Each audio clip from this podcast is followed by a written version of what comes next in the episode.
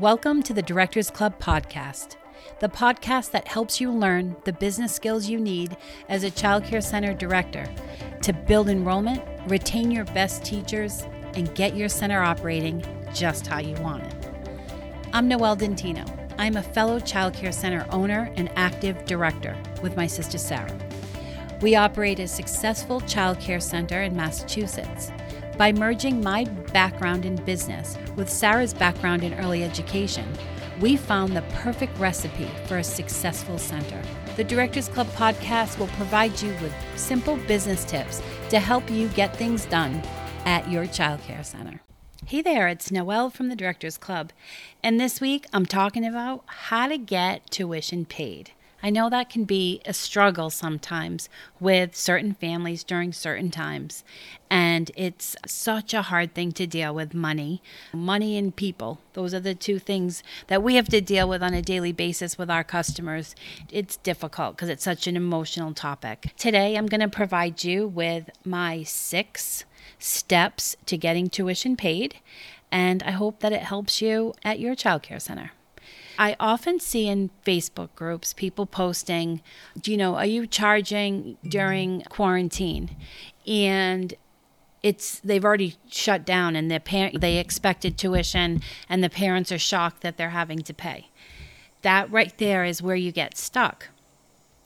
And so my first step in having a good tuition system to get paid is to, 1, have your policies written. So what is your tuition policies? You have to go through when is it due? Is it due monthly, weekly, bi-monthly, however you want it? What day should it be paid? If it's not paid, is there a late fee associated with it? If you don't pay first week, can you come in the next week if you don't pay? I know some centers are harsh on that. If you don't pay, you don't come in the following week. We do have that policy at my center just because the balances can add up quick. If you have 1 or 2 kids, you're talking $300 to $500 a week. That adds up quick. So I don't want to get myself into this situation with the high tuition. I name my policies. And so what you do is you write out your policies, and you probably have had to do this for the state, but you maybe take a look at it again and really see, what do you want to do for policies? What do you want your payment policies to be? What works best for your budget at your child care center? For me, it's due every Monday or Tuesday, whatever your first day of the week is. Tuition is due. If you need to go on a payment plan, and I'm very open with, with the families, if they need to switch it to a bi-monthly because that's how they get paid, I have no problem with that. They just have to communicate that to me, and I get it in writing. So the second thing that happens after you've created your policies is you give the policies to the families. So you should be giving them to them at enrollment. Also, when it comes to tuition, I give it to them. I have them sign off that they receive the policy, so it's in the policies. And then I verbally communicate with them when they make the tuition payment for the first time, when they make the upfront deposit. I say to them, and I put it in writing in an email, your first tuition payment is due the second Monday that you come. If you do not pay it on time, there's a $25 late fee. And if you do not pay it by the following Monday, you cannot drop your child off until you speak to the office. And we need to have a plan of how that money's getting paid, or they can't come in. And most people, they avoid telling us that they can't make the payment today, but they can make it next Wednesday because they're embarrassed. It's a hard topic to talk about. So I try and be as very open and honest with them and say, just tell me, I'm not going to tell anybody, I'm really confidential. And most of the time it's literally just that. They have a budget too, and they'll have income coming in at certain times that doesn't cover enough, and they need some at the end of the month. So I do work with people, but it has to be in writing, and it's usually just email, and I just know when the money's going to come in. So give these to the families, have them give the policies to the families, have them sign off that they receive the policy. The third thing you should do is prepare your late process now. As you're getting a late tuition payment and you want to send a collection notice, don't write it on your first one. do this before. So sit down right now and say, okay, what am I going to do if someone doesn't pay on Monday? What kind of email am I going to write or letter am I going to give them? And it's probably not going to be like harsh, but you wanted to check in. Your tuition was due on Monday and we haven't received the payment yet. Simple as that. That's email number one. If they don't respond to it or don't pay when they say they're going to pay, then maybe the second email is different. And so write your emails, write your letters beforehand so that you don't have to get stressed, because it is stress on us when we have to reach out to somebody. I hate sending that email like, oh, you owe 2 weeks, what's going on? And so it's so uncomfortable. I totally get that. So if we take some of the stress off of us by having the process done. So if you follow me about my 15-minute Get It Done challenge, so every day you set aside 15 minutes to work on something. And so maybe this week you address your late tuition, rewrite the policy, provide it to new families as they're coming in, have them sign off on it, and then prepare the late process so that when you are in the situation, you don't have to be stressed about it.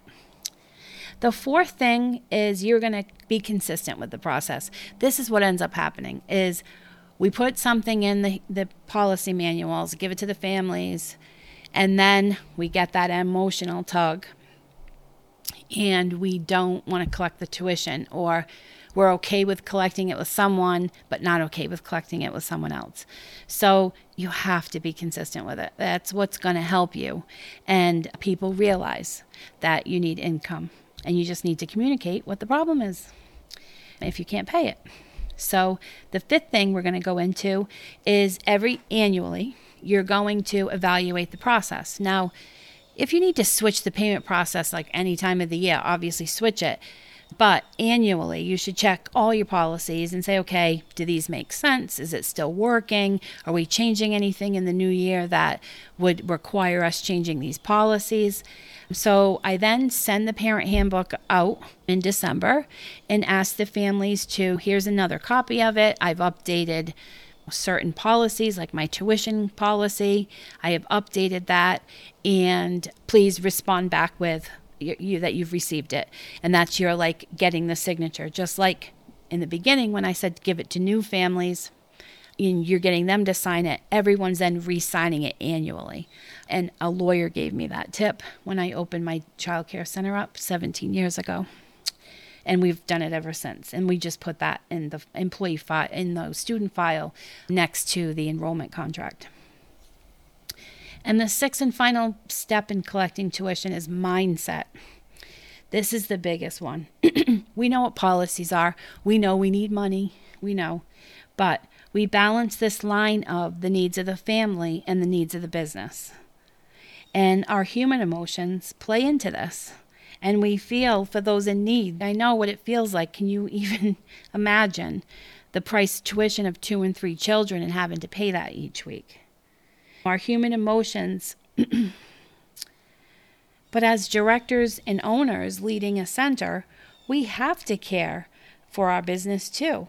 Mentally, to get my emotions out of the mix, which is hard.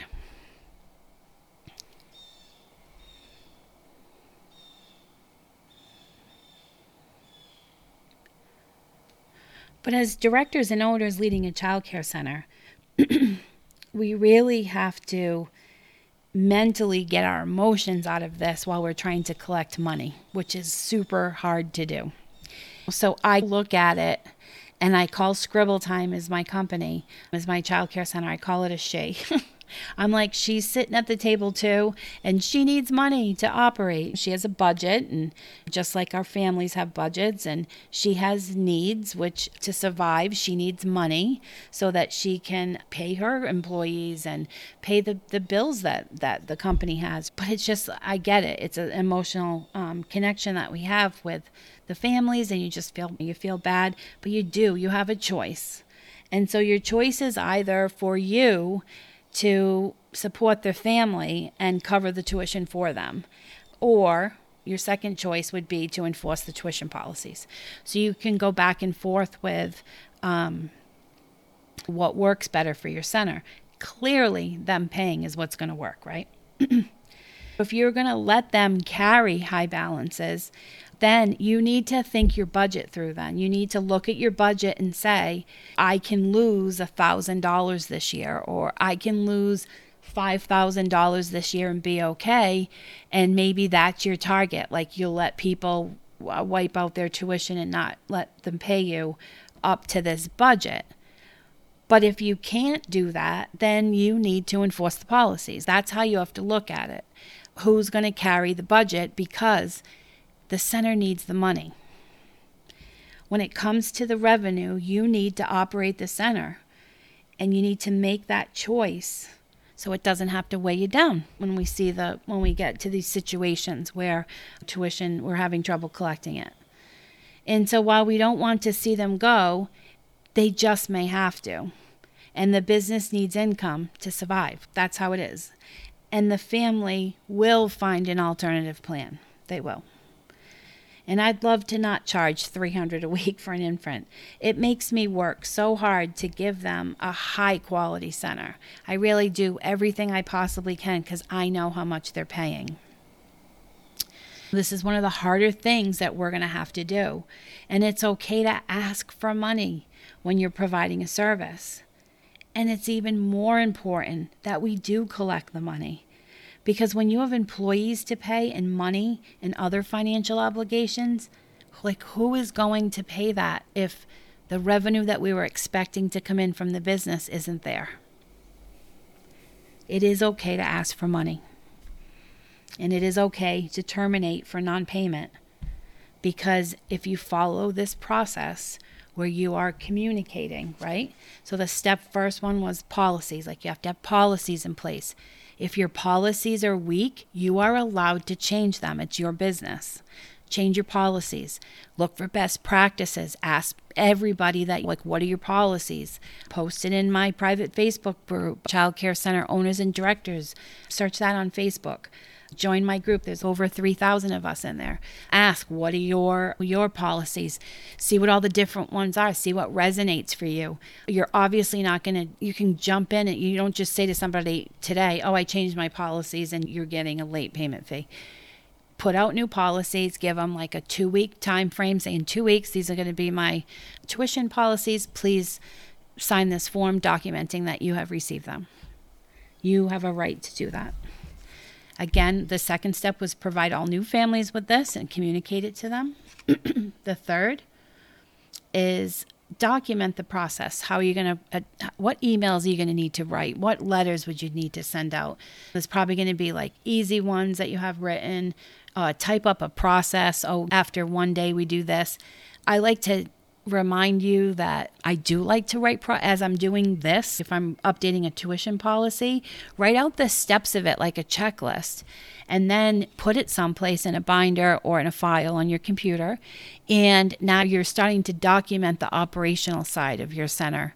And even though you're just the director in there, if you ever want to move out of the director role and have someone else operate your center, you'll have a nice little operations manual going. So anytime I update a policy, if I have to do things with the policy like this, like tuition, I would document all of the steps, one through whatever it takes you. All right. The fourth thing is be consistent. So do it. Don't be afraid. You deserve the money. Your center deserves the money. Your center needs the money to operate. Come into that private Facebook group if you are struggling with being consistent. Get some support there. We'll cheer you on. The fifth thing you're going to do is annually, you're going to just review it, ensure that it's still meeting the needs of the center, and then resend it out, have everyone re-acknowledge it. And the sixth thing's mindset, knowing that it's okay to ask for money. So I hope this podcast helped you or helped somebody out there. I know it's a difficult topic. It's really hard to ask somebody for money or because our emotions get involved. So I hope that you enjoyed this today. And if you wouldn't mind giving me a rating on this podcast or a comment, let me know if you think the topics are helpful or if you have an idea for a topic. I have so many topic ideas in a notebook and I just speak to them when I get on here. If there's something you're needing now, let me know and I'll find something that I have on that. And I have some exciting news coming up after this, so make sure you stay tuned to listen to the end of this podcast. Something I've been working on that I want to share with you. And I hope you have an awesome day, and I will chat with you soon. Bye, everybody. Are you struggling to find qualified teachers for your childcare center? Or do you worry that current teachers might leave you? This message is for you then. As a fellow childcare center director, I know the stresses. Everyone's working longer hours, you're in the classroom more than the office, and COVID has changed a few things.